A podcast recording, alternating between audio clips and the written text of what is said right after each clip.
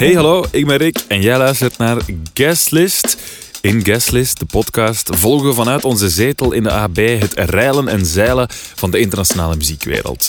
En in deze tiende aflevering graven we diep, maar vooral ook dicht bij huis. Want we duiken samen met Subculture in the sound of the Belgian underground. Je zou ervan verschieten, de underground die is misschien wel meer alive dan ooit. Zelfs in tijden dat Adele de platenmarkt overhoop gooit met haar nieuwe album, in tijden dat zowat elke hip-hop act zich bij een groot label aan het aansluiten is en dat er zelfs een uh, poppy versie van de punk, de echte hardcore punk in fashion is, zijn er heel wat artiesten die expres de lute opzoeken, de lute van de underground. En dat doen ze ook hier in de AB eind deze maand op 27 februari, want dan staat het beste uit die Belgische underground op het podium van de AB op The Sound of the Belgian Underground. Daarin trekken AB en Subculture een heel pak artiesten uit de krochten van de underground en plaatsen die hier op het prachtige podium. En ik heb het woord nu al minstens drie, vier, vijf keer laten vallen. Underground. Wat is dat nu eigenlijk? En waar vinden we dat dan wel, die underground? Wel, dat zijn vragen waar we ons deze aflevering op gaan focussen. En dat doen we door zo meteen al eens te gaan luisteren naar jong Belgisch talent uit die underground. Maar we gaan ook eens kijken hoe die underground dan wel levensvatbaar kan zijn. Jawel, let's talk money. Of eerder gezegd, let's talk bitcoin en NFT's en Web3 en weet niet wat nog allemaal. Het zijn allemaal begrippen die de underground van het internet en die van de muziek allicht een andere toekomst zullen gaan geven. En dat legt Jan Pauli van Vibe jou straks met heel veel plezier uit. Maar dus eerst de Belgische underground bij ons in de zetel inviteren. Want in de backstage van de AB mocht ik babbelen met twee jonge talenten die allebei op ons podium staan eind deze maand. Victor de Rauw en Andy Dushime. Andy is actrice, performer en ook een heel erg straffe zangeres onder de naam Dushime. Met haar Brussels collectief Noah Knows zoekt ze vooral haar eigen weg op dit moment. Soms met uh, bulten en bochten, maar vooral organisch en met heel veel persoonlijkheid. En dat is ook wat muzikant Victor de Rauw aan het doen is. Zowel in zijn band De Nooit Moede, onder zijn eigen naam, of in het project Van de Schrik, zoekt hij vooral zijn eigen weg en zijn eigen sound. Hij is begonnen als beatmaker voor onder andere Zwangergie en intussen is het een vaste waarde in de Brusselse scene, in de Brusselse underground, zeg maar. Ik heb het met Andy en Victor over het comfort van de underground, over de zoektocht naar een eigen sound, over alles zelf moeten rooien en over de lokroep van de popmuziek. Dag Andy, dag Victor. Hola, hey. Goedemiddag, welkom in AB. Jullie staan hier binnenkort op het uh, podium, want dan is het uh, The Sound of the Belgian Underground samen met Subculture. En wij vonden dat wel een goede aanleiding om eens te praten over die underground, over die Belgische underground. En het is een uh, beladen begrip, dat weet ik ook. Underground, wat is underground? Ik wil het eens aan jullie vragen eigenlijk. Wat, wat, aan wat denken jullie bij underground, Victor?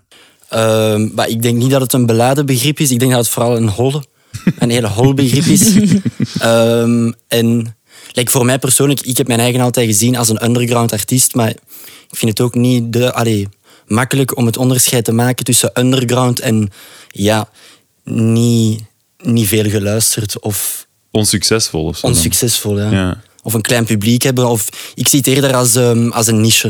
Ik ja. zie mij eerder als een, een soort van niche-artiest die mm. met muziek bezig is. En hier is een select publiek dat daarvoor te vinden is. En in die termen kan dat wel doorgaan. Mm -hmm. Als underground, denk ik. Ja. Denk je er hetzelfde over, Andy? Oh ja, eerlijk gezegd, ik zie mezelf ook niet echt als een underground artist. Uh -huh. Maar mag ik denk ook is dat op de line-up? We, hebben, we hebben het ook gewoon ja, maar uh, overgenomen. maar ik denk misschien zo meer van... Uh, ja, new artist of zo. Of opkomende. Mm -hmm. Of allee, gewoon een... Misschien ook de sound dat ik maak, of dat nog niet echt zo allee, al vaak gehoord is. Of dat ik werk. Dat ja. dat misschien... Uh, maar het heeft meer te maken ja, met het publiek of zo die naar luistert. Maar ik weet ja. ook niet echt... Tot nu toe, ja...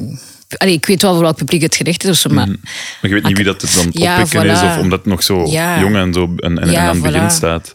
Ja, want je, je zegt het er net zelf ook, hè, Victor, en ik denk dat jullie daar zelf ook wat... Underground wil dat dan meteen ook zeggen dat dat onsuccesvol is.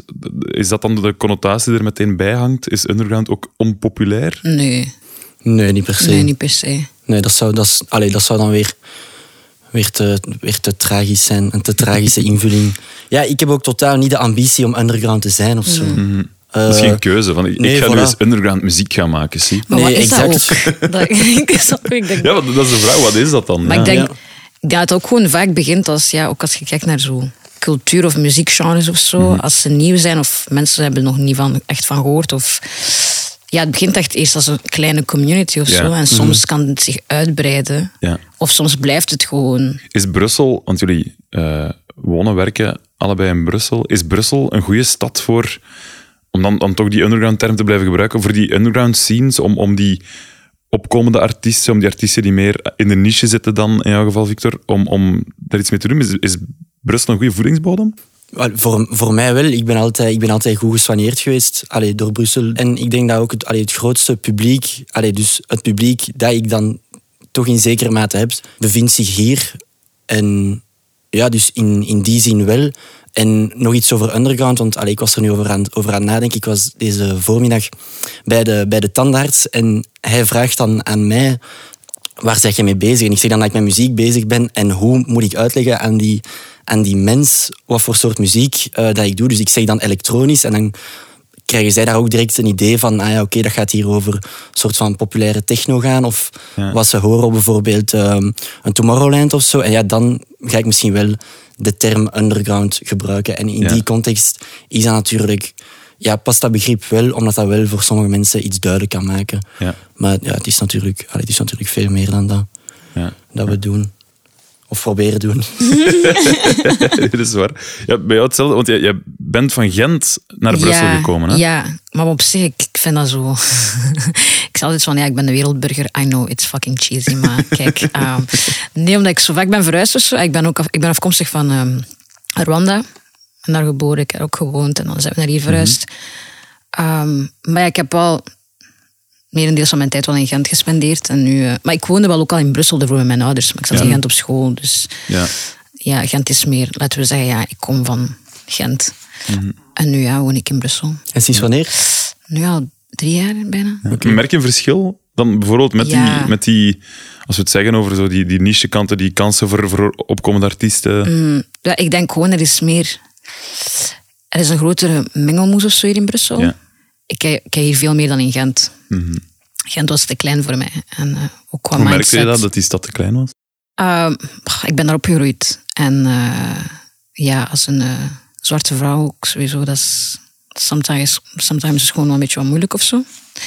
En ja, zoals ik al zei, hier is gewoon, er is hier veel meer, ach, ah, er zijn veel meer flavors hier of zo. Een mengelmoes, Een mengelmoes, ja, zei, dan, ja. In, dan in Gent. Ja. En dat stimuleert me ook wel. ehm, Creativiteit. ja. ja. En ik heb hier gewoon echt gewoon fantastische mooie mensen leren kennen ook. En, eh, dus ja. Ja, ja. Ja. want dat, dat, dat merk je ook, want je bent nu allee, je, je, je bent deel van het collectief No One Knows, waar onder andere Ashley Morgan, Pippin eh, ook, ook in zitten, muziekje maken. eh, meer dan muziek, ook echt audiovisuele concepten uitwerken en uitdenken. Hoe ben jij met hen in contact gekomen? ja, toen ik hier verhuisde, ben ik allee, mijn huisgenoten kende die.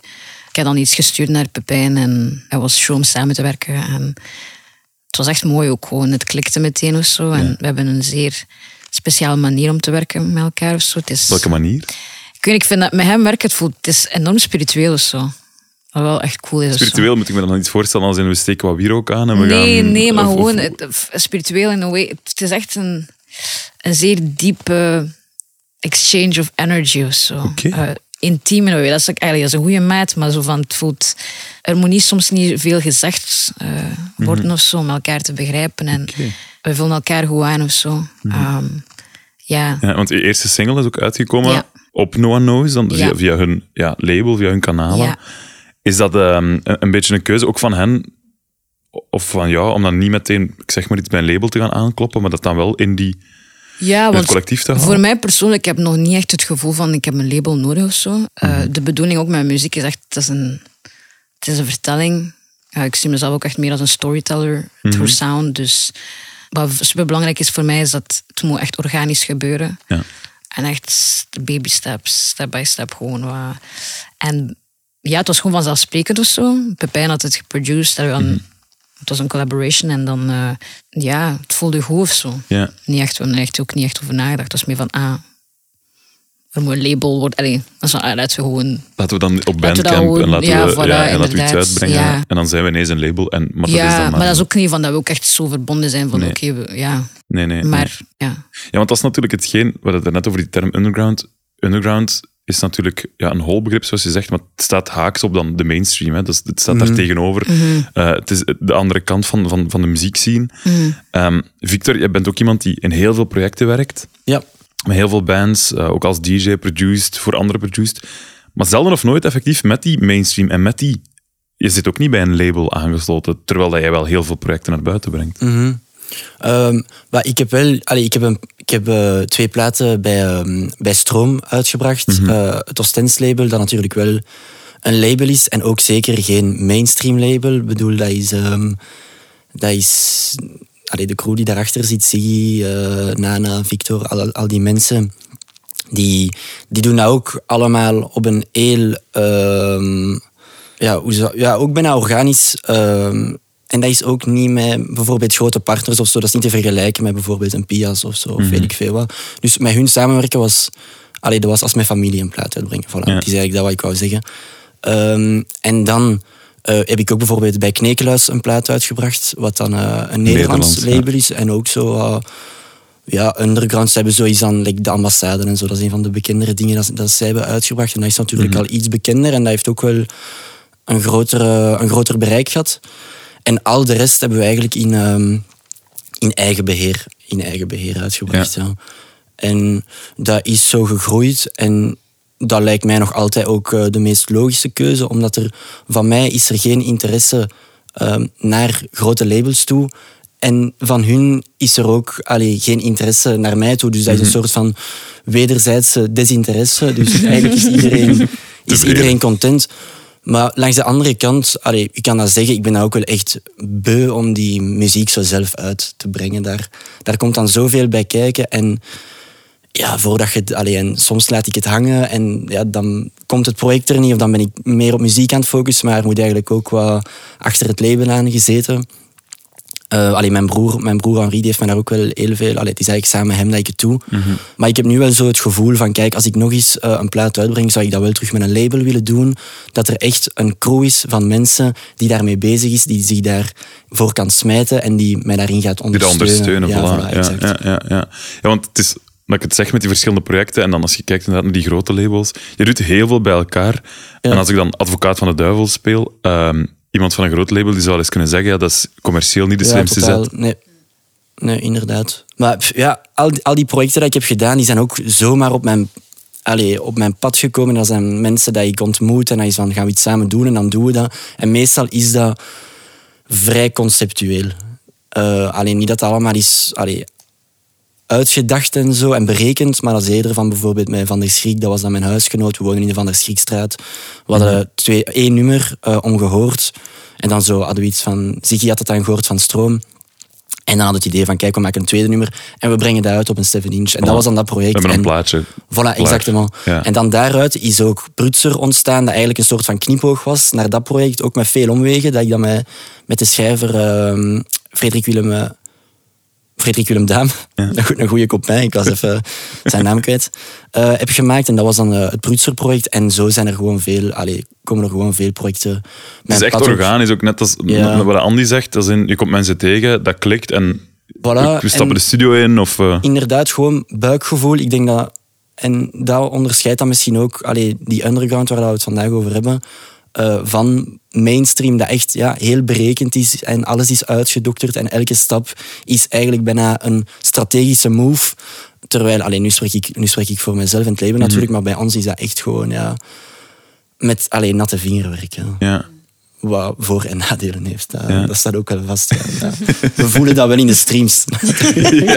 Is het nadelig als in, de- ja. om naar buiten te brengen, om duidelijk te maken dat het er is? Of, Ja, of- maar, ja sowieso. Allee, bon, ik, ik verwacht ook geen groter bereik dat wij nu hebben, maar ik denk wel, moest daar iemand, allee, bijvoorbeeld een PR-persoon of...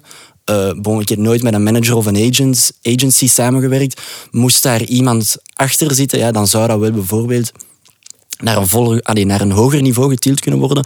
Maar langs de andere kant weet ik ook niet zeker of ik dat wel wil. Eigenlijk ben ik comfortabel met hoe, dat ik, hoe dat het nu is, omdat ik nog niet zeker ben of ik wel ambitie heb om naar dat volgende niveau te gaan. Omdat dat ook zoveel meer tijd, zoveel meer inspanningen ehm, vraagt om dat te doen. En Ja. ik weet niet of ik al mijn energie daarin wil steken. Ik, ik ben ook graag met andere dingen bezig buiten muziek. En, en voilà, ja. Vroeger had ik, altijd probleem, had ik altijd moeite als mensen tegen mij zeiden van ja, dat is een hobby of wat, je, je muziekprojecten.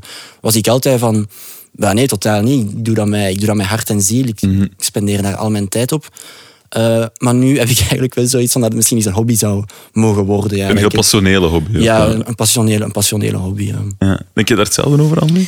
Ehm, ja, half en half. Ik denk voor mij nu, het is echt, eh, zeker met mijn eerste project of zo, ik, ik ben echt mijn tijd voor aan het nemen ook. En later misschien wel wil ik wel met een, met een label werken. Allee, Mhm. Wat hij ook zei, wat Victor zei, van ja, al die manager en een PR. Allee, als dat komt, De hele industrie. ja, voilà. Dat, dat is ook wel... Aan de ene kant is dat wel de bedoeling of zo voor mij. Om wel zo, ik wil wel mijn sound aan de ene kant wel zo wat mainstream maken. Allee, Dat het gewoon een groter bereik krijgt of zo. Mhm. Maar ik neem dat echt... Voor mij het moet echt vloeiend gaan of zo. Ik ga niets forceren.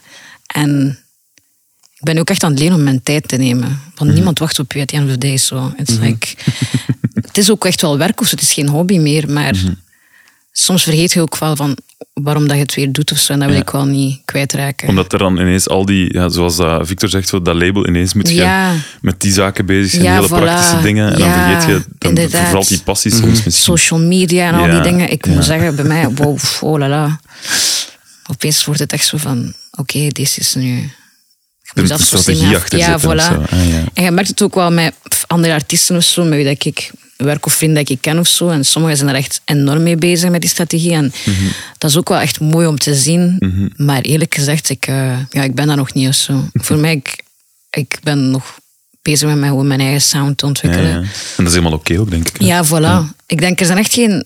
Iemand zei tegen mij, there are no rules, only consequences. Dus ja, and make them beautiful. Dus Mhm. ja, ik blijf inderdaad ook ja, met mijn buikgevoel en echt organisch en just stay true Mhm. to myself in a way of so. Stel dat ineens een band als Bazaar, die met Nederlandstaligen, die vinden die sound van u tof. Mhm. En die eent die sound en die contacteren u. En die zeggen, wij willen met u samenwerken, Victor. Is dat, wat, wat zou je dan zeggen?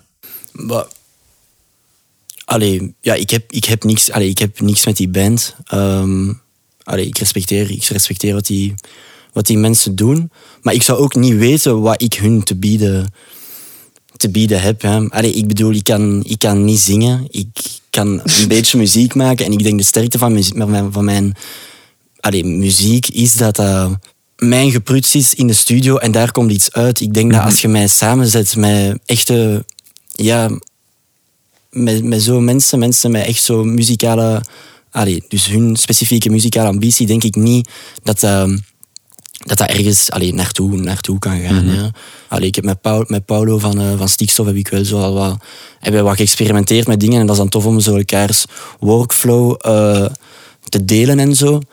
Maar het liefst van al ja, doe ik gewoon mijn ding. De tijd dat ik in muziek allee, investeer, ja, die wil ik wel allee, bewust spenderen aan dingen dat ik gewoon echt tof vind. Ja, en ja. Voor, mijn, voor mijn eigen, ja. Ja. inderdaad. Ja, ik denk dat. Als we dan spreken over die underground en die mainstream, dat is eigenlijk een beetje een cyclus. Hè? Dat, dat is al jaren zo. Als in, Mhm. er is iets underground, dan wordt dat opgepikt door de mainstream. Die neemt die sound over. De underground heeft iets van, ah nee, en er komt een tegenreactie. En die cirkel die gaat elke keer Ja. rond. Dat is een beetje hoe muziek evolueert en draait. Dat wil zeggen dat die mainstream ook natuurlijk altijd op zoek gaat naar jonge, nieuwe talenten. Is dat, ziet je dat als een, als een, een, een, laat me zo zeggen, een blessing of, of eerder een gevaar? Het kan, een het kan enkel een gevaar zijn als, allee, voor jezelf of zoals je voelt van... Ik ben niet aan het evolueren, maar ik ben mezelf aan het veranderen voor iemand anders of zo. Dat denk ik dat dan een gevaar kan zijn. En dat kan wel snel gebeuren. Dat je like, you get lost in the sauce van...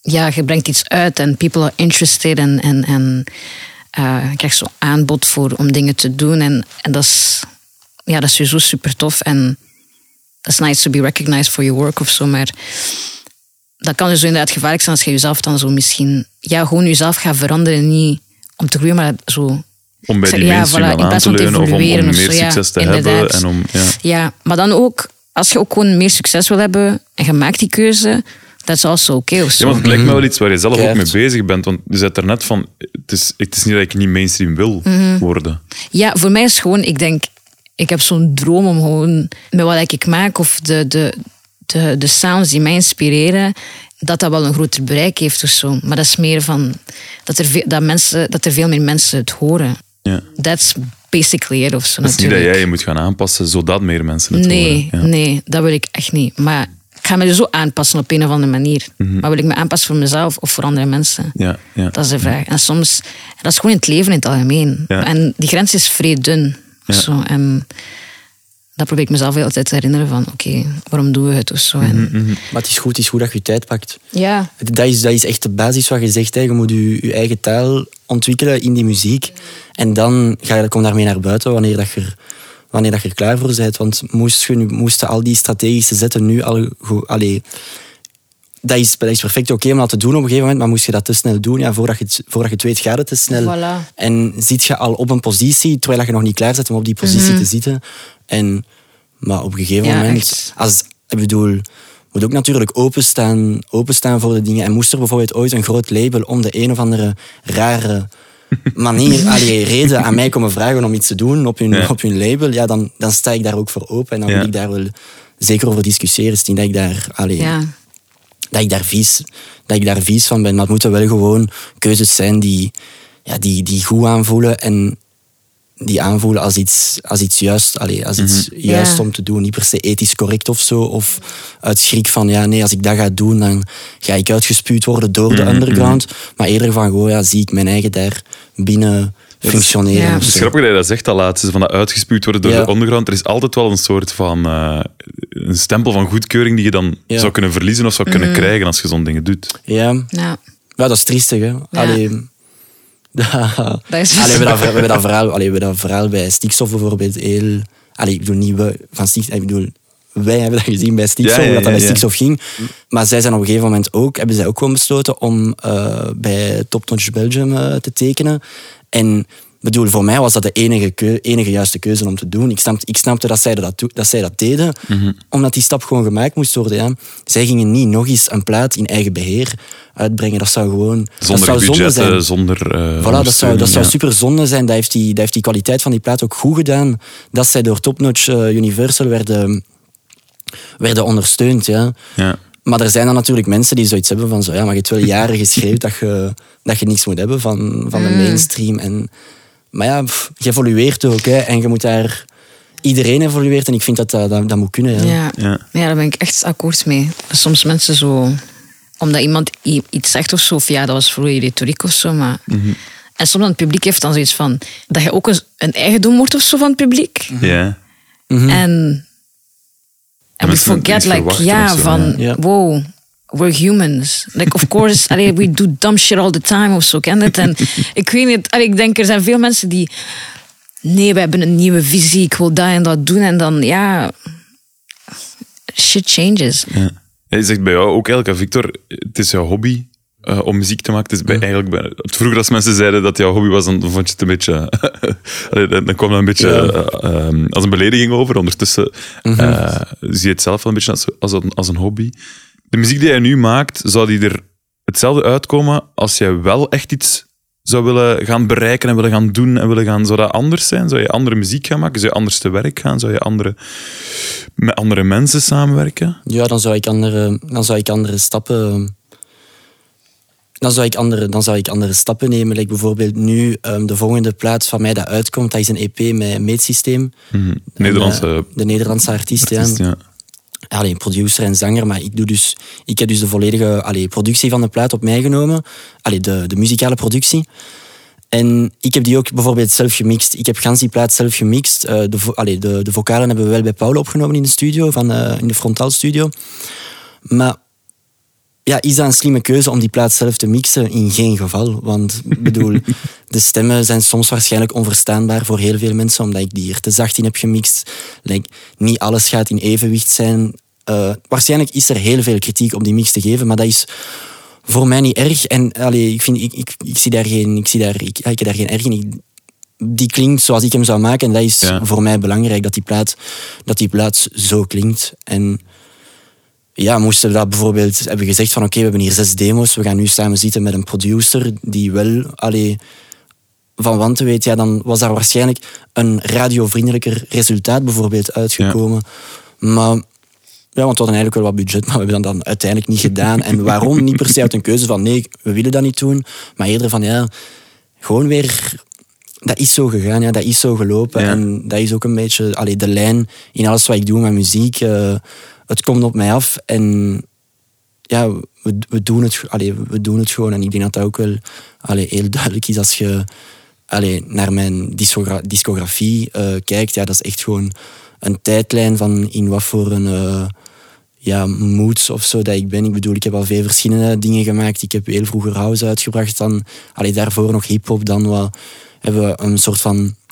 Met de Nooit Moe hebben we een soort van pseudo-rock eh, projectje gehad. Eh like nu met eh meetsysteem wordt het zo wat iets synth poppy-achtig. Allee, Het is natuurlijk geen popmuziek, ehm, omdat het niet super populair is. Maar ehm, ja, dus voilà, gewoon Ja, go with the flow. ja, ja. Zeker. ja dat is een, een, een, een heel directe vraag om te stellen. Maar kunnen jullie op dit moment leven van jullie muziek? Eh, nee. nee. Maar ik, ben ook actrice ernaast. Dus ik ben wel allee, met, met ja, kunst in het algemeen bezig. En Ja. performance en zo. Maar met acteerwerk kan ik wel van leven, maar muziek nog niet. Nee. Ja, want soms is het ook al denk ik een beetje een zoektocht naar een verdienmodel. Naar, naar, want ja, met cassettes uit te brengen inderdaad, Oh, nee, met dat is, platen uit te gaan brengen. dat is verlieslatend. dus- verlieslatend, ja. Dat is... eh allee, dat gecombineerd met het, eh, met het wanbeleid soms. Echt, eh, nee, nee, op die manier. Maar ja, allee, bijvoorbeeld, ik heb altijd wel goed verdiend met mijn concerten en zo. Alleen ik nu, de laatste maanden heb ik concerten gedaan, daarvoor DJ'en. Ja, ik, vond dat, ik vond dat wel... Allee, in, in mijn denkkader vond ik dat wel heel goed betaald. Maar ja, dat werkt natuurlijk met... Ja, je hebt altijd magere maanden en je hebt, Ja. en je hebt vette maanden. Ja. Ja. En normaal gezien moet je, moeten die vette maanden die mager dan wat opvangen als er dan geen inkomsten zijn. Maar ja, ook daar weer, dat, dat Ja. verwacht... Allee, Ja. je hebt Nee. daar winstkracht voor, winstkracht voor nodig om natuurlijk allee, geld aan de kant te zetten. Want je zei daarnet Ja, echt. dat je geen management had. Maar ik herinner me dat ik ooit een mail heb gekregen van jouw manager. En dat was zwangere Guy. Ah, ja, ja, ja, ja. Maar dat was ook eerder, dat was, een- dat was een grap. ja. Dat, was, eh, dat maakte ook zo wat deel uit van... eh, Want hoe is dat dan juist? dat conceptplaatje. Dus dat was die plaat met, eh, van Frederik en mij. En ja, bon, zwangerie. Allee, de Gorik is een goede vriend van ons allebei. En hij had die, hij had die twee nummers gehoord. En hij was, want ja, we hebben dat bij hem toen gemixt met Paulo eh, in de studio. En hij passeerde en hij zo, ja, bon, is dat een manager? En wij, nee, maar dat, dat we gaan dat ook niet echt doen. En hij zo, ja, is goed. Schrijf, schrijf mijn naam maar op. Eh, maar bon, uiteindelijk is er niet heel veel gemanaged Hij heeft geweest. een mail gestuurd. Hij heeft een ma- we hebben de mail, we hebben de mail out gedaan. Ja, dat, was, dat was natuurlijk heel leuk. Ehm, en dan zijn we zo een paar keer op de radio geweest. En dat is natuurlijk dat is altijd mooi meegenomen. Ik vind het altijd leuk als er zo muziek van mij op de radio... allee, op de, in de ether zo. Op de wordt, FM, eh, voilà, inderdaad. ja, wordt, ja, wordt ja. uitgezonden. Bon, op, ehm, op, de, allee, op kiosk of zo, of op andere online radio's worden wij, allee, worden wij continu... Wordt onze muziek continu gespeeld. Alleen, niet continu, maar genoeg. Genoeg, ja. Ehm, Het is maar aanwezig, Soms, ja. allee, soms vind ik dat wel heel leuk als er dan zo bijvoorbeeld iets wordt opgepikt in de playlist van, van Radio 1 of, Ja. of dat komt in eh, een van- een van jullie shows op Studio, Ja. op Stubru. Ehm, dan vind ik dat wel altijd een leuke extra of zo. Ja, ja, ja. En wat zijn, de, wat zijn jullie verdere plannen eigenlijk op dit moment? Jij bent nu bezig met een plaat met Paulo van Stikstof? Of daar ben je een beetje mee aan het... Eh, wacht, hè. Of- nee, nee, nee, we werken soms wel plaat samen. Nee, nee, nee, nee, nee, zeker niet, zeker niet, Ik zeker ben, al, niet. zie, ik ben al aan het vooruitlopen op de Ja, feiten. Ik ben hier al allee, ik hoop dat het- en, want allee, Paulo en ik, zijn goede vrienden, wij komen ook muzikaal eh, heel goed overeen, dus misschien dat we ooit eens iets samen doen. Like, nu heb ik dat met meetsysteem dat uitkomt en eigenlijk het volgende ding dat ik zou willen doen eh, is een soort van eh Brusselair plaatje, dus echt gewoon café, cafémuziek. Oké. Ehm, ja. Dat is met, met Kiki. Dat is, eh, Niet Lange Jojo is dood, wij nemen die plek in. Dat was niet eh, Nee, idee. nee, die, die, is on- die is onvervangbaar natuurlijk. Maar um, ja, we willen wel zo eens iets doen. Echt Ja. is goed om te lachen. Want allee, sommige projecten, like bijvoorbeeld Van der Strik en zo, daar, is, daar gaat humor mee gepaard. Hè, Met Prutser bedoel. Dat zijn dingen dat wij ook niet Mhm. Ja. serieus nemen of zo. Dus niet dat dat, dat dat belachelijk is. Hè. Ik bedoel, ik, ik, ben wel trots, ik ben wel trots op die projecten. Ik geloof daar wel ook in. Maar we willen nu ons echt eens eh, heel, heel goed amuseren. Oké, leuk. En voor jou met het Dushime-project? Ehm, ja, afmaken van mijn EP nu. ja. Ehm, waar ook Pepijn mij enorm bij helpt. Meer zo een globale eh, ja, rode draad te hebben, musically. Dat is echt mijn main priority nu momenteel. Ehm, en wat collaborations met zo ook nieuwe artiesten. En, ja. Echt nog die, die zoektocht gewoon plaatsgeven. de Ja, ik denk echt voor mij, allee, dit project ja, uitkomen is echt een. eh, het is echt kennismaking of zo, Ja. maar ook. Het zijn ook echt veel songs dat ik ervoor al had of zo, of, Mhm. of teksten dat ik echt al jaren met mij draag. En zo'n beetje een pakketje van wie dat ik ongeveer ben, of Mhm. ja, ehm, ja, echt meer een kennismaking van wie dat Dushime is. Ja. Dus ja, ik ben wel echt. eh, ja, dat is spannend en ik heb er echt zin in. Ik kan niet wachten dat, dat mensen het kunnen horen. En eh, hopefully people vibe with it. Dat Alright. is zo de bedoeling, Nee, ja. ik heb er eh, ook veel zin in om al die dingen te horen. Ja. En, eh, langs de ene kant Hell het, café en Brussel Air project, langs de andere kant Ja, de dat nieuwe EP echt- die er dan aankomt. Ja. Eh, dikke merci om langs te komen. Jij bedankt. En heel graag tot de volgende. Yes, ciao. Dank u.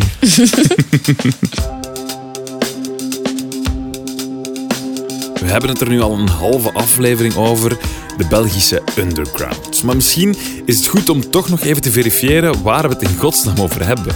Want hoe zit het anno nu, anno 2022, met die Belgische underground? Bestaat die eigenlijk nog wel?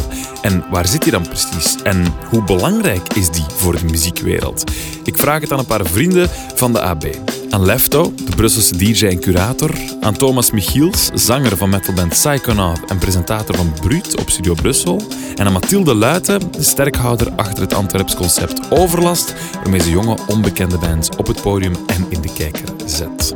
Ik bel hen dus op met de vraag: de underground. Wat is dat nu precies en wat hebben we daar in godsnaam aan?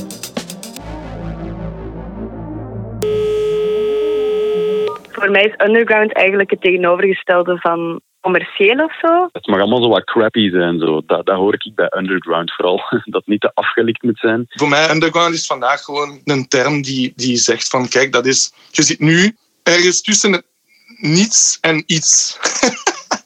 dus je bent, je bent nog niemand, maar je kunt het wel worden. Dat is superbelangrijk, denk ik. Ik denk ook dat alles wat uiteindelijk mainstream wordt, ergens wel.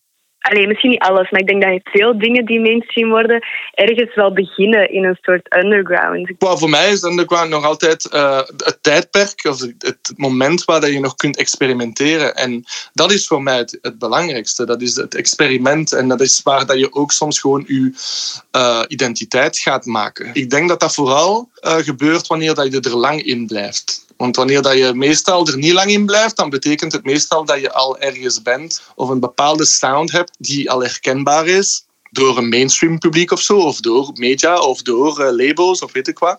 Er is zoveel mainstream. Ehm, en ik denk dat, ja, dat niet iedereen zich zo daarmee vereenzelvigt of zo. En dat ook niet echt wilt. Want dat is een beetje de paradox. Hè. Je, je wordt muzikant omdat je ergens wilt geraken. En je wilt op de grote podia staan en doorbreken. Maar aan de andere kant, dan maakt het ook zo dan weer te afgelikt en te proper. Dus, dus je wilt je er ook een beetje tegen verzetten. En ik denk zo dat rebelse, de muzikanten die echt zo op de vloeren willen blijven spelen tussen de pinten, tussen, tussen de doem van de sigaretten. Ehm, ja, dat heeft zoiets charmants. Ik denk eigenlijk dat het internet of zo, om het zo te zeggen, net een heel harde factor kan zijn in underground. Omdat er nu echt mensen iets super specifiek en misschien mega raar kunnen delen met de wereld. En toch somehow andere mensen vinden die net dat specifieke rare ook cool vinden. En dat daardoor net Instagram en TikTok of whatever zo de underground ook wel kan doen floreren. Omdat er heel veel eh, niches net gewoon ja, het licht zien of zo. Je bent, je bent nog niemand, maar je kunt het wel worden. Je zit daar ergens in een soort sas, zoals bij de bank, zo, tussen, tussen de buitenwereld hè, zo, en, en, en, en uw bureau.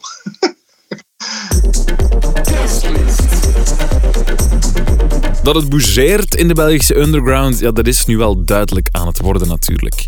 Maar er is nog een andere underground waar er ook heel wat aan het gebeuren is.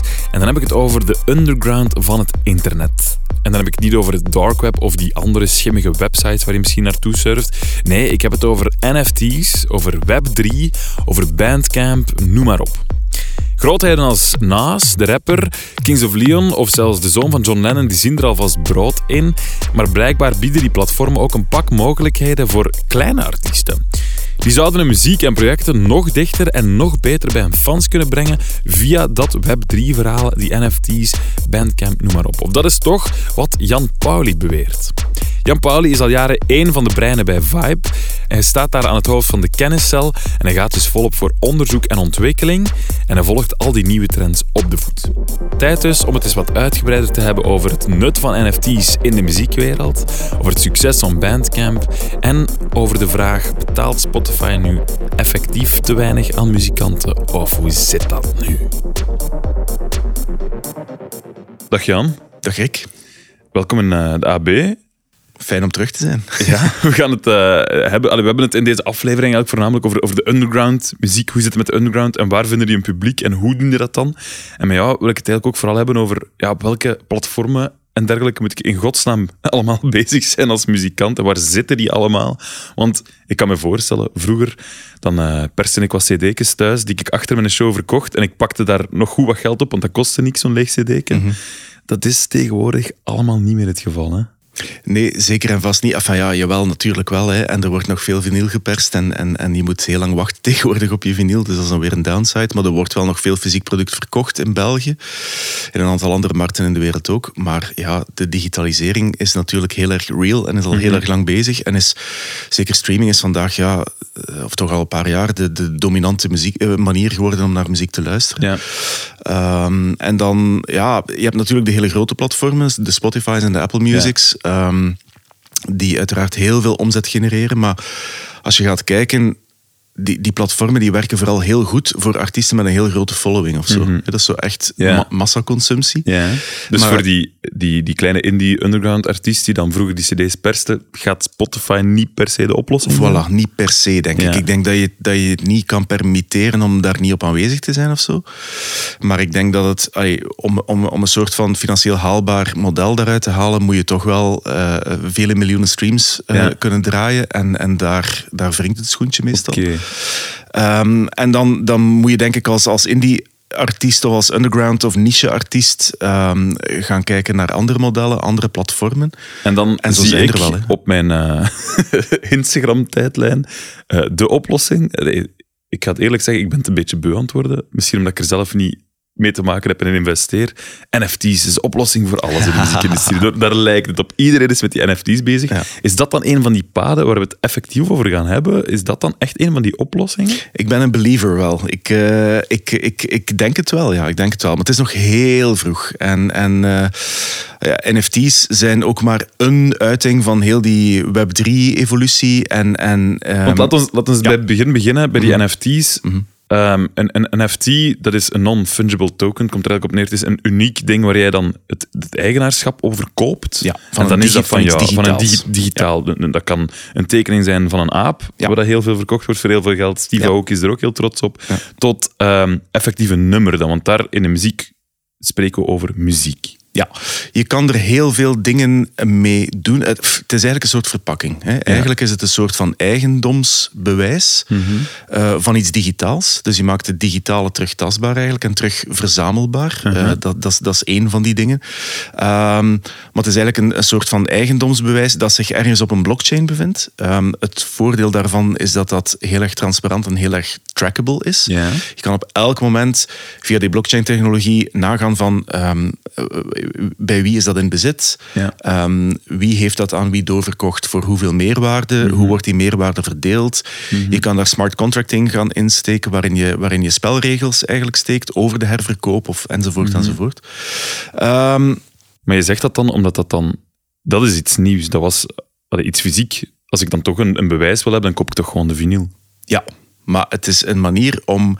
Kijk, wat, wat ik er heel interessant aan vind, is dat je, je, hebt, je hebt een hele grote shift gezien in de, in de muziekindustrie de afgelopen twintig jaar van ownership, eigendom van een collectie. Mensen hadden graag een collectie vinyl of een Mhm. Ja, collectie cd ja. thuis waar je kon naar kijken, waar je dingen mee kon doen. Dat stond mooi in de kast ook. stond mooi in de kast, Ja. het was leuk om iets mee te doen. Ehm, en dan met de opkomst van streaming is heel dat model verschoven naar access. Mensen wilden geen, geen ownership meer van een hele collectie, want dat, is, dat is log, dat is, je kan dat niet meenemen op vakantie. Ja. Ehm, en dan kreeg je 24-7 eigenlijk toegang tot een gigantische bibliotheek. Spotify. Spotify, Apple ja. Music, Ja. Deezer eh, enzovoort. En wat ik interessant vind aan heel die Web3-evolutie is dat we terugkeren naar een model van, naar een model van ownership. Het gaat, Ja. het gaat terug om Met eigenaarschap. Dan, ja? maar op een heel andere manier. Het gaat over...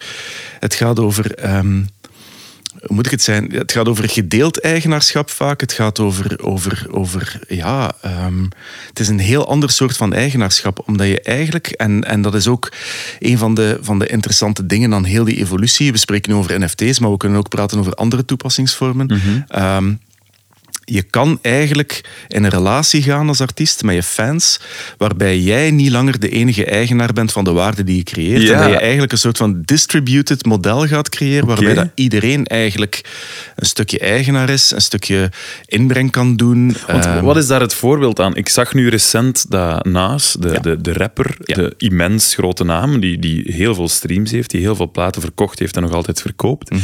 En die heeft nu een paar nummers uitgekozen waar mensen een, een, via een NFT dan een deel van het eigenaarschap op kunnen kopen. Ja. En dan denk ik, maar dommerik, waarom zet je nu ineens je Ja. eigen collectie aan het, weg- aan het wegschenken, aan het verkopen? Ja, wat hij eigenlijk gedaan heeft, is van twee nummers, nummers van 2020 al, denk ik, dat moet je er wel bij vertellen, maar heeft hij een... Het zijn niet eh, de ultieme classics, dat is wat je wil Het zijn zeggen. niet de ultieme classics en het zijn ook tegelijkertijd nummers die al twee jaar oud zijn en die al over de streamingpiek heen zijn. Ah ja, oké. En ik ga Ja. uitleggen waarom dat, dat belangrijk is. Want wat hij eigenlijk gedaan heeft, hij heeft niet het eigenaarschap van het nummer verkocht, Uh-huh. maar heeft een percentage van zijn royalties verkocht. Oké. Dus ik geloof voor de waarde van ongeveer 5000 dollar in crypto, kon je denk ik 2% van zijn royalties kopen. Wat Mhm. dat wil zeggen dat als hij geld verdient aan bijvoorbeeld streaming op Spotify van die twee nummers, Ja. 2% van zijn aandeel, wat dat hij krijgt, is Ja. dat dan na verdeling met zijn platenfirma, weet ik veel Ja, wat dus dat is al een percentage van het percentage. Absoluut. Hè? En 2% eh, krijg je dan. Maar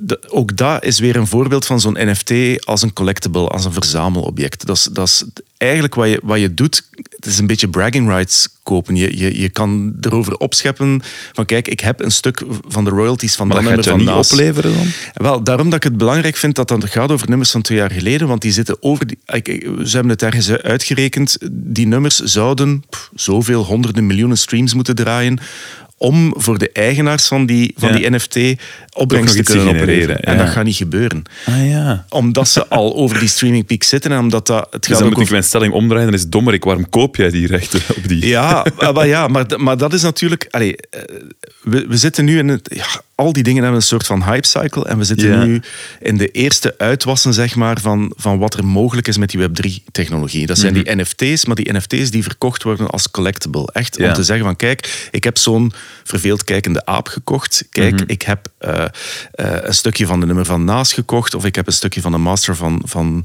wie was het, Lil Pump denk ik, gekocht. eh, eh, enzovoort, enzovoort, enzovoort. Dus dat zijn, dat zijn echt collectibles. En men, ja, men hoopt ehm, dat, dat, dat, dat, dat je dat kan doorverkopen voor meer geld. Zoals, Ja. je, zoals dat met, met kunstverzamelingen of zo ehm, ook, ook is. En dat is interessant, ehm, of dat kan interessant zijn, hè, omdat je op die manier ja, iets bijkomend kan verkopen aan je fans bijvoorbeeld. Maar het gaat dan wel... Uiteindelijk komt het in de basis er wel altijd op neer. Het gaat over geld. Eh, ja.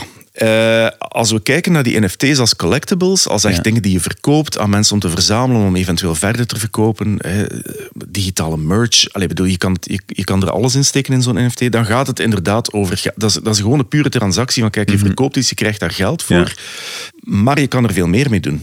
Je kan er ook een heel co-creatief model rond gaan bouwen. Of je kan zeggen van kijk, we gaan in plaats van ehm, eh, een stukje digitaal artwork of een stukje digitale merch in zo'n NFT te steken, gaan we zo'n NFT gebruiken als token om binnen een bepaalde community hè, mensen die bijdragen aan de community bepaalde zeggenschap te geven. Een lidkaart Ja, eigenlijk. een soort lidkaart. Ja, de piepkaart. Ja, voilà. En dan Ja. spreken we over een, over, een, over een DAO, een DAO, een Distributed Autonomous Organization. Oké. Wat eigenlijk een nieuw soort fanclub is. Ja. Of, of, of, hè. De fanclubs die elke band in de jaren 70 had, eigenlijk. Ja, maar hè, waar je als artiest eigenlijk op gelijk niveau met je fans gaat staan. Je kruipt Oké. samen in zo'n DAO en je, ehm, je, je vraagt ook aan, aan, aan mensen in de club om bij te dragen, om, om misschien Mhm. artwork te maken, om misschien mee te schrijven aan nummers, om misschien mee beats te maken, Ja. om, om, om weet ik veel wat allemaal te gaan doen. Ehm, en op basis van wie wat bijdraagt, Mhm.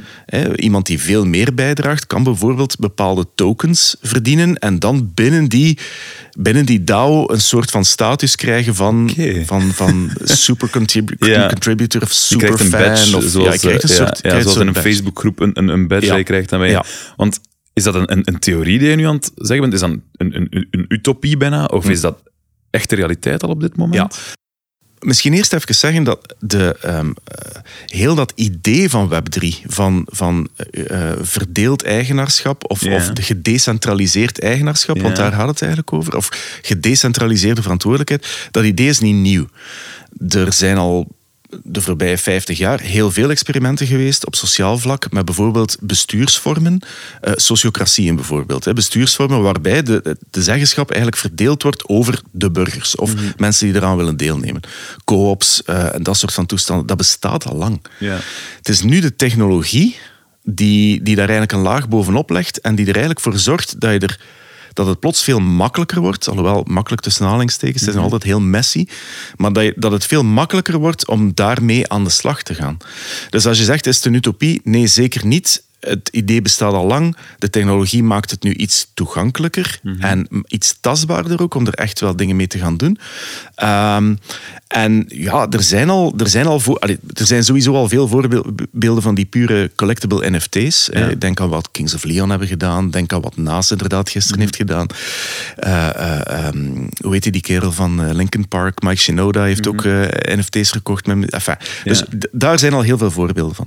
Van die DAO's, die, die, die gedecentraliseerde fanclubs eigenlijk, dat begint te komen. Ehm, Ja. Maar de drempel is daar heel hoog. Hè. De drempel is Voor de heel hoog. fans, voor de artiesten? Ja, voor, voor fans, omdat ehm, het draait allemaal rond crypto. Dus je moet, hè, je moet, je moet er al... Invested zijn, heet dat dan? Ja, moet- eigenlijk wel. Ja, Eigenlijk wel. Je, moet, je moet die crypto's hebben, je moet daar Ja. geld in geïnvesteerd Ja, je hebben. moet daar geld in geïnvesteerd. Ja, je moet een beetje geld, maar bijvoorbeeld, allee, dat, dat hoeft niet om vele honderdduizenden dollars te gaan. Als je ho- 100 euro zou over hebben, kan je al, kan je al een beetje crypto kopen. Kan je al Ja. 0,00 zoveel ether kopen, bijvoorbeeld. Daar kan je al dingen mee doen, maar je moet, je moet een wallet maken. Die wallets die worden af en toe wel eens gehackt en dan ben je misschien je crypto kwijt. Ehm, je moet... Je moet ehm, Dat ook nog. Ja, je, ja. Moet, eh, je moet eh, Discord snappen of je moet op Discord zitten, om, om, want daar, daar gebeurt het allemaal. Ehm, enfin, de, de, hoe moet ik het zeggen? De, de UX is, is gewoon super slecht op dit moment. Dus dat is een hele hoge drempel om erin te stappen, omdat er gewoon, het is heel messy. Je moet, je moet De UX, user experience, voor, voor een gebruiker is het, komt het rommelig over. Het is een, Ja. een wildernis waar je Ja, door wilt... Ja, ja. Allee, je moet willen banen ja. voordat er ja, iets ja, gebeurt. Absoluut. Het is heel early adopter wel. Het is heel, heel En- en- vroeg nog, een heel vroeg stadium. En Zien we daar veranderingen in? Zijn er, eh, zijn er de David Bowie's van deze, deze wereld en de Prince van deze wereld die dan het internet hebben gedemocratiseerd voor de muziekfans in de jaren 90, 2000? Zijn die aan het opkomen voor de NFT's en voor die clubs? En, en wie zijn dat dan? Ah, wel, het, het feit dat je zegt democratiseren is een heel belangrijk aspect. Ik denk, denk inderdaad dat, dat we in een nieuwe democratiseringsgolf zitten. ehm, en daar zijn een aantal dingen die daarin samenkomen. Hè. Het is, ehm, de, door, er zijn enorm veel creator tools hè, die, die TikTokkers en YouTubers en zo gebruiken. Die zijn heel toegankelijk geworden. Dus je kan Ja. eigenlijk... Hè, men vergelijkt het vaak van oké, wat Instagram gedaan heeft voor de fotografie. Plots zijn er 1 miljard fotografen. Ja. Zou het wel eens kunnen zijn dat met al die tools dat we plots met een miljard muzikanten zitten, of een miljard ja. muzikale artiesten. Ehm, dus dat, het feit dat die creator tools zo laagdrempelig en zo toegankelijk geworden zijn, plus het feit dat, dat met die DAO's en met, met Web3-technologie of met blockchain-technologie, ehm, dat, je, dat je eigenlijk. ehm, ja, kan gaan, veel makkelijker kan gaan samenwerken met fans en die fans ook een stukje eigenaarschap geven van wat ze voor jou gemaakt hebben of met jou gemaakt hebben. Dat is echt een nieuwe democratiseringsgolf. Als je mij voorbeelden vraagt, goh, ehm, pff, er zijn nog niet zo hele grote voorbeelden of zo, maar zo'n Holly Herndon en zo, die, dat, dat zijn wel voorlopers eh, Ja. op dat vlak. Die zijn ook ja, zij is zelf ook heel erg bezig met alles wat AI is en, en, Ja. en hoe dat En je... ze laat fans meecreëren met haar Sowieso. eigen stem in AI. hè. Dat is Sowieso, van ja, sowieso. Dus, dus er zijn wel een aantal, een aantal voorlopers, een aantal echt early adopters. Ehm, er is ook een hele fijne, maar dat is, dat, dat is een iets minder muzikaal, maar een hele fijne eh, DAO, een community, die heet Water and Music. Ehm, is, is, eh, Sherry Hu is, is, is een journaliste die al heel lang over muziek en technologie schrijft. En zij had een, een betaalde nieuwsbrief. Zat achter een Patreon eh, paywall. Ehm, en nu heeft ze daar een DAO van gemaakt. En, en zij wil bijvoorbeeld aan ehm, eh, coöperatief onderzoek gaan doen. Hè? En onderzoek naar muziek en technologie. Ja. Dus je kan, als je, als je daaraan wil meedoen, dan kan je dus in die DAO kruipen, kan je mee onderzoek gaan doen. En eh, ze heeft een eigen token ontwikkeld, die heet Stream. En, en hoe meer je bijdraagt, hoe meer streams je verdient. En, en, En, hoe hoger je status. altijd betalen voor zoiets? Ja, vaak wel. Ah, ja. Vaak Dus wel. vaak, is wel is, altijd- vaak is er wel die instap, inderdaad, zo'n soort van instapdrempel. Want dat is dan Ja. met het woord democratiseren. Allee, ik ben, Mhm. je merkt het, ik ben soms nog een beetje kritisch op die nieuwe technologie. Dat er Ik heel veel mensen dat met mij zijn. Het is wel altijd, je moet altijd geld investeren. Ja, ik denk dat het niet noodzakelijk zo is. Ik denk dat eh, het, het kan ook gaan om, om eh, wat men dan noemt een soort van crowdsourced wisdom of zo. Allee, Bijvoorbeeld in dat coöperatief onderzoeksproject zou het even goed kunnen zijn dat in plaats dat je... Ik, ik, ik weet het zelfs niet of je daar moet betalen. In Dat plaats je even goed een in- ja. paper of een thesis kan Voilà, uploaden en voilà, dat dat dan weg Ja, inderdaad. daarin is. Ja, en, en dat je op die manier dus ook die, Ah, ja. die, die, die tokens eh, kan verdienen. Dus het hoeft niet altijd zo te zijn. Ja. Het hoeft niet altijd zo te zijn. Ik zat daarnet, eh allee, we hebben het er net gehoord in de podcast eigenlijk, in gesprek met twee jonge muzikanten. Dat is gewoon al heel veel moeite nu al Ja. Mhm. om die muziek naar buiten te brengen, om die social media te gaan onderhouden, ehm, om, om zelfs al is er een label of is er geen label, zelfs gewoon zelf muziek te gaan uitbrengen. En dan moeten die ook nog eens Nee, in die. NFT-wereld gaan stappen. Dat is toch enkel voor die grote weggelegd die een team hebben. Wel, ehm, dat, dat is altijd de vraag. De vraag voor mij is altijd van... ehm, hoe interessant is dit voor artiesten en neemt het niet te veel tijd weg van wat een artiest het beste kan en het liefste doet, dat is muziek maken. Ja. En het antwoord op dit moment is... Allee, ik, zou, niet- ik- ik weet niet per se naar waar dat de balans overhelt. Of zo. Ik denk dat het vandaag nog zodanig rommelig is dat het gewoon niet makkelijk is. En dat het inderdaad heel veel tijd wegneemt van dingen waar je misschien als artiest veel liever mee bezig bent. Dat snap ik. Maar langs de andere kant denk ik dat het een model is dat kan uitgroeien tot... Of dat het nu per se een grote nieuwe bron van inkomsten gaat worden, misschien wel. Maar een model waarbij dat je echt dedicated fans wel de mogelijkheid geeft om met jou in een bepaalde relatie te komen. ehm, waar je als artiest ook wel heel wat kunt uithalen, denk ik. Ik heb er straks gezegd, Spotify, Apple Music enzovoort, dat werkt voor de grote massa. Hè, dat is, dat is de, de artiesten met, met, met een, een grote fanbase, Ja. die kunnen daar best wel wat geld aan verdienen. Artiesten met een kleinere fanbase, die kunnen bijvoorbeeld op Bandcamp terecht en, en, en daar ook wel een, een model rondbouwen. Ja. Maar als je echt gaat kijken naar, naar niche-artiesten, Ehm, de definitie van een niche is misschien wel dat het per definitie echt om een klein, klein groepje potentiële geïnteresseerden gaat, Ja, maar die wel heel dedicated zijn. Ja. En er, er is veel gezegd geweest over dat concept van die 1000 true fans. Als je duizend echte, echte fans hebt die bijvoorbeeld elk 100 euro in jou investeren, dan heb je wel 100.000 euro verdiend. Ehm, en je hebt eigenlijk niet meer nodig dan duizend echte fans. Je zou zelfs kunnen zeggen, of je kunnen afvragen van, ja, maar misschien heb je wel genoeg aan 100 echte fans. Die misschien elk duizend euro in de loop van de jaren in jou investeren in de vorm van digitale merch die ze kopen, of een NFT lin- links of rechts, of misschien ook bijdragen enzovoort. Dus ik, ja, ik, ik ben er heel enthousiast over, net omdat ik denk dat het voor kleinere niche publieken, Ja. dat het een nieuwe manier is om, om, om business te doen Ja. of zo. Enfin, business Maar op dit doen, moment, als er 100 fans een t-shirt kopen en de plaat bestellen, Nee, maar ik geef dan, je nee, nee, groot dan, gelijk. dan zitten we ook nog altijd natuurlijk daar. sowieso, sowieso, tuurlijk. Ja. Alright. Dat brengt ons bij, bij, bij een ander eh, concept waar eigenlijk ook veel over gepraat is het afgelopen jaar. En ze hebben het ook gewoon goed aangepakt. Eh, Bandcamp. Yes. Een naam die plots heel veel naar boven voorkomt in de muziekwereld. Bestaat al veel langer. Sowieso. Het is al eh, veel langer een ding, in die niche dan voornamelijk. Ondertussen hebben ze naam gemaakt. Ze hebben Bandcamp Fridays gedaan, onder andere, waar dan op eh, vrijdag alle inkomsten 100% naar de artiesten gingen. Dat zij er zelfs geen eh, procent, allee, percentage op namen. Ehm, waar denk jij dat het succes van iets als Bandcamp in verscholen zit? Ehm, en het is weer iets wat ik, wat ik ook zo aantrekkelijk vind in heel dat Web3-verhaal. Maar wat, dat is transparantie. Ze zijn ontzettend transparant in wat ze doen. Jij verkoopt, je, je, je bepaalt zelf je prijs als artiest. Hè? En wij, er, er zitten geen distributiefees. Of we, we, we pakken gewoon dit percentage. En Ja. that's it. Ja. En ze laten ook een percentage zakken naar gelang je meer en meer en meer begint, begint te verkopen. Dus ik denk dat dat een hele belangrijke is.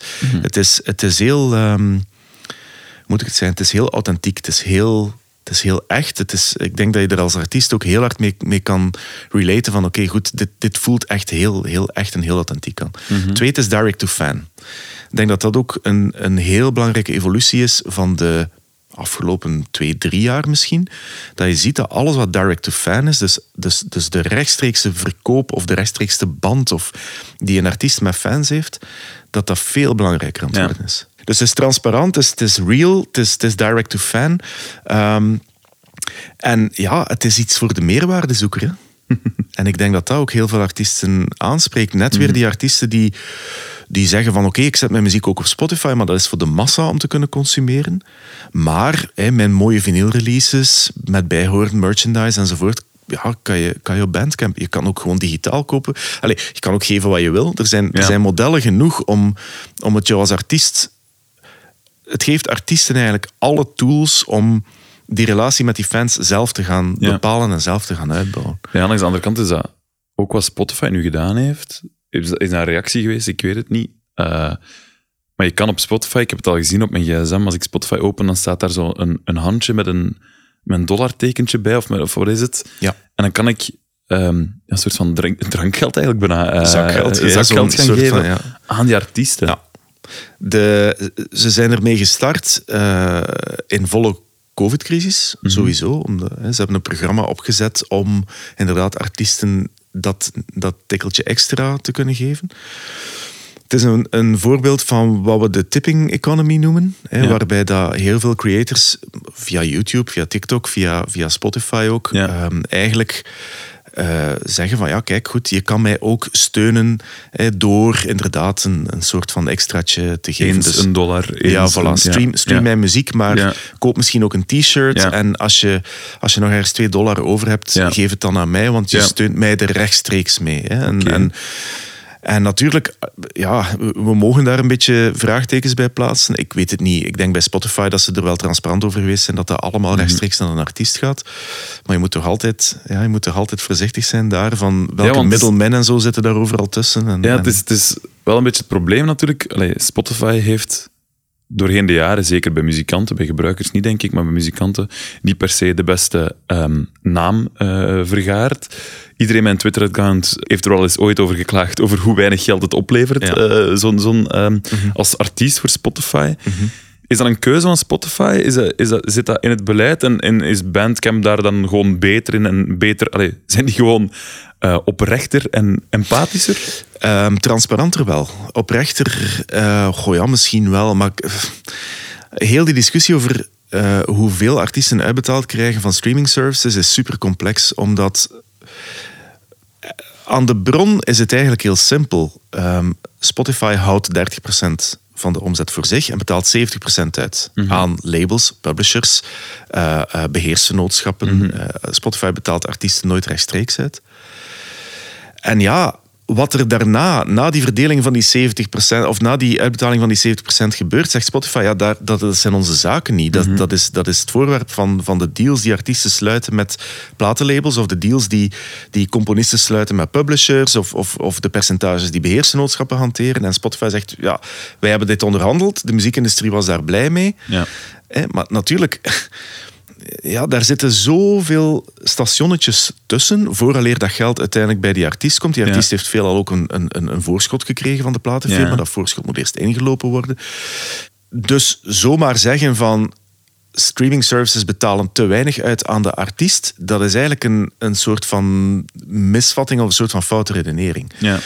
Eh, het is natuurlijk wel zo objectief bekeken dat, dat, dat een artiest op het einde van de maand, als hij de rekening bekijkt, ja goed, zo heel veel per stream, inderdaad, wordt er, wordt er niet verdiend. Hè? Dat, is, dat, is, dat is zeker en vast zo. En Ja, en het is een feit dat, dat als jij een, een, een plaat, een album, of, een, of het nu digitaal is of, of vinyl of whatever, via Bandcamp verkoopt, ja. je, zal er, je zal er gewoon meer aan overhouden. Ja. Dat, is, dat is zeker zo.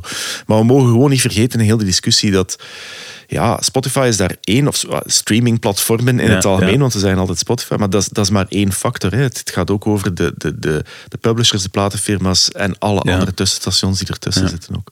Ja, in, in, eh, in alles wat we nu al eigenlijk gezegd hebben, wat ik jou hoor zeggen, en de, de aflevering gedraaid en gaat rond de underground, dan denk ik eigenlijk vooral, ja, leven de underground, want uiteindelijk gaan zij degene zijn die het bij het rechte eind hebben om nooit bij een label getekend te hebben en altijd rechtstreeks naar die fans eh, gesproken en verkocht te hebben. Ja, ja.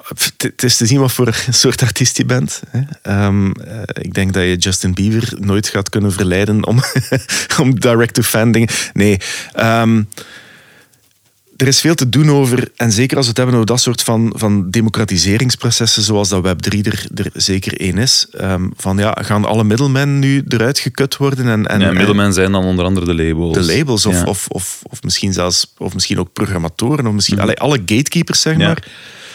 En, en ik denk dat het antwoord daarop super genuanceerd is. Ik denk voor sommigen die waarschijnlijk sowieso al DIY bezig waren, eh, zal, kan dit het alleen nog misschien maar vergemakkelijken. Mhm. Voor anderen die, die, die financiële support nodig hebben, die ontwikkeling nodig hebben, die een wereldwijd netwerk nodig hebben, Mhm. die wereldwijde promotie en distributie nodig hebben, ja, werkt zo'n model niet en werkt, werkt Ja. het traditionele labelmodel heel erg goed. Allee, ik denk dat zolang als ik al in de muziekindustrie werk, wordt er al de vraag gesteld van is de rol van de labels uitgespeeld? En ik denk zeker ook in, in heel het Web3-verhaal dat het antwoord daarop nee is. Nee, nee. Know-how, kennis, netwerk eh, en, en, en ook ja, ja, financiële support die je kan krijgen. Ja, dat, dat Maar die kreeg dat ik toch via die fans met die NFT's, Jan? Ja, maar niet zoveel. hè. Ah ja, oké. ja, ja. In welke NFT heb je al geïnvesteerd? Geen enkele. Geen enkele. Nee, nee. Ik, eh, ik lees er ontzettend veel over en ik, ik vind het super interessant. Maar ik ben, ehm, ik ben wat, wat, een, wat, een, wat een bank een voorzichtige belegger of zo zou noemen. Ja, ik weet niet, ik ja. beleg ook niet, maar, maar, maar ik, neem, ik neem geen risico's. Ehm, maar ik ben nu wel van plan, ik heb er straks verteld over die, die DAO van Water and Music. Mhm. Ehm, daar, daar ga ik nu toch wel, ga ik mij toch wel eens in gooien. In de denk ik. hoop om dan echt een badge te gaan eh, krijgen in de, in de, in community. Ja, ja, ja, ja. Ja, Nee, maar ik ben wel, ik ben wel heel nieuwsgierig. Dus ik denk, ik heb, ik heb nu ondertussen wat, wat vrienden die, die ook echt in die crypto en in die, in die NFT-wereld werken en die me wel gaan kunnen helpen. Ook om, om, want, want dat is echt... Allee, ik, ik zei er straks al, want het is nog heel messy en het is heel... Maar dat, heel dat wat men dan het onboardingproces noemt. Zo van iemand binnenhalen en Ja. iemand echt in gang zetten. Hè, om, om, Ja, ja. Hoe begin je daar nu in godsnaam aan? Dat is, dat is gewoon superbelangrijk. Is dat een, een, een utopie? Maar eh, ik was eraan aan het denken, want ik was er dan ook over aan, aan, aan het dromen. En hoe gaat dat dan zijn in de toekomst? Mm.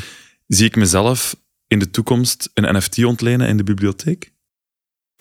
Dat is eigenlijk de, democratie helemaal doorgetrokken. Hè? Dat is dat we vroeger met platen en cd's deden. Ja.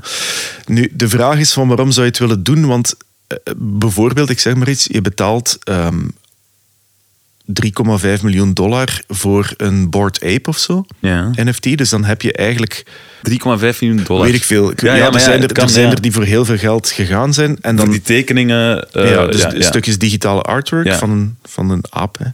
Ehm, die je dan op je social media kan zetten als profielfoto. Dan ziet iedereen van shit, die heeft die NFT, die heeft heel veel geld. Dat is. Oké. Ja. En ik mag die dan niet op mijn profielfoto zetten. Ah, ja, jawel. Je, Ah, je, ja. Mag, je mag dat wel, je mag dat wel. Maar die, die tekening van die aap, die gif, die blijft ook gewoon wel ergens op het internet staan. Dus iedereen anders kan die ook zien. Ja. Maar jij bent wel de eigenaar ervan, snap je? Dus Ja. enfin, net ja. daarom vind ik, die, vind ik dat collectible, dat NFT collectible verhaal, zo Ja. het verzamelobject en daar superveel geld voor geven, net daarom vind ik dat een beetje raar. Vind ik het voornamelijk nu een soort van status status eh, symbool. hè, Van ik heb die aap, ik heb die sneakers bijvoorbeeld. Ik heb dat geld gewoon. Ik heb, Ja, ik heb ja. het geld om dat te kunnen kopen. Dus een, een NFT ontlenen in de bibliotheek is eigenlijk, denk ik, maar ik heb het niet helemaal doorgeredeneerd, maar niet zo zinvol, omdat het toch gewoon nog altijd overal op het Ah, ja, internet oké, staat. Ja. Ehm, Ja. Maar het, is, het zou wel een manier kunnen zijn om te zeggen als schrijver van kijk, ja, er staat een boek in de bibliotheek en je kan het lezen en je zet het terug. Maar als ik een boek schrijf en ik verkoop het of ik, ik distribueer het als NFT en ik vraag aan mijn lezers van schrijf een nieuw hoofdstuk, hang een nieuw hoofdstuk eraan, verzin een alternatief einde. Ja. Enfin, dan wordt het wel weer, Ja. wel weer interessant of zo. Oké. Hoe? Dat is een, een hele boterham en, en als in een hele... Ja, het is nu nog heel theoretisch, heel utopisch. Ja. Ik ben vooral heel benieuwd wat dat gaat geven in de toekomst. Wij zoeken nog een eh, investeerder die deze podcast als NFT wilt kopen. Eh, dus als je geïnteresseerd bent, Jan, eh, dat mag altijd. De Guestlist podcast NFT wil ik altijd kopen, sowieso.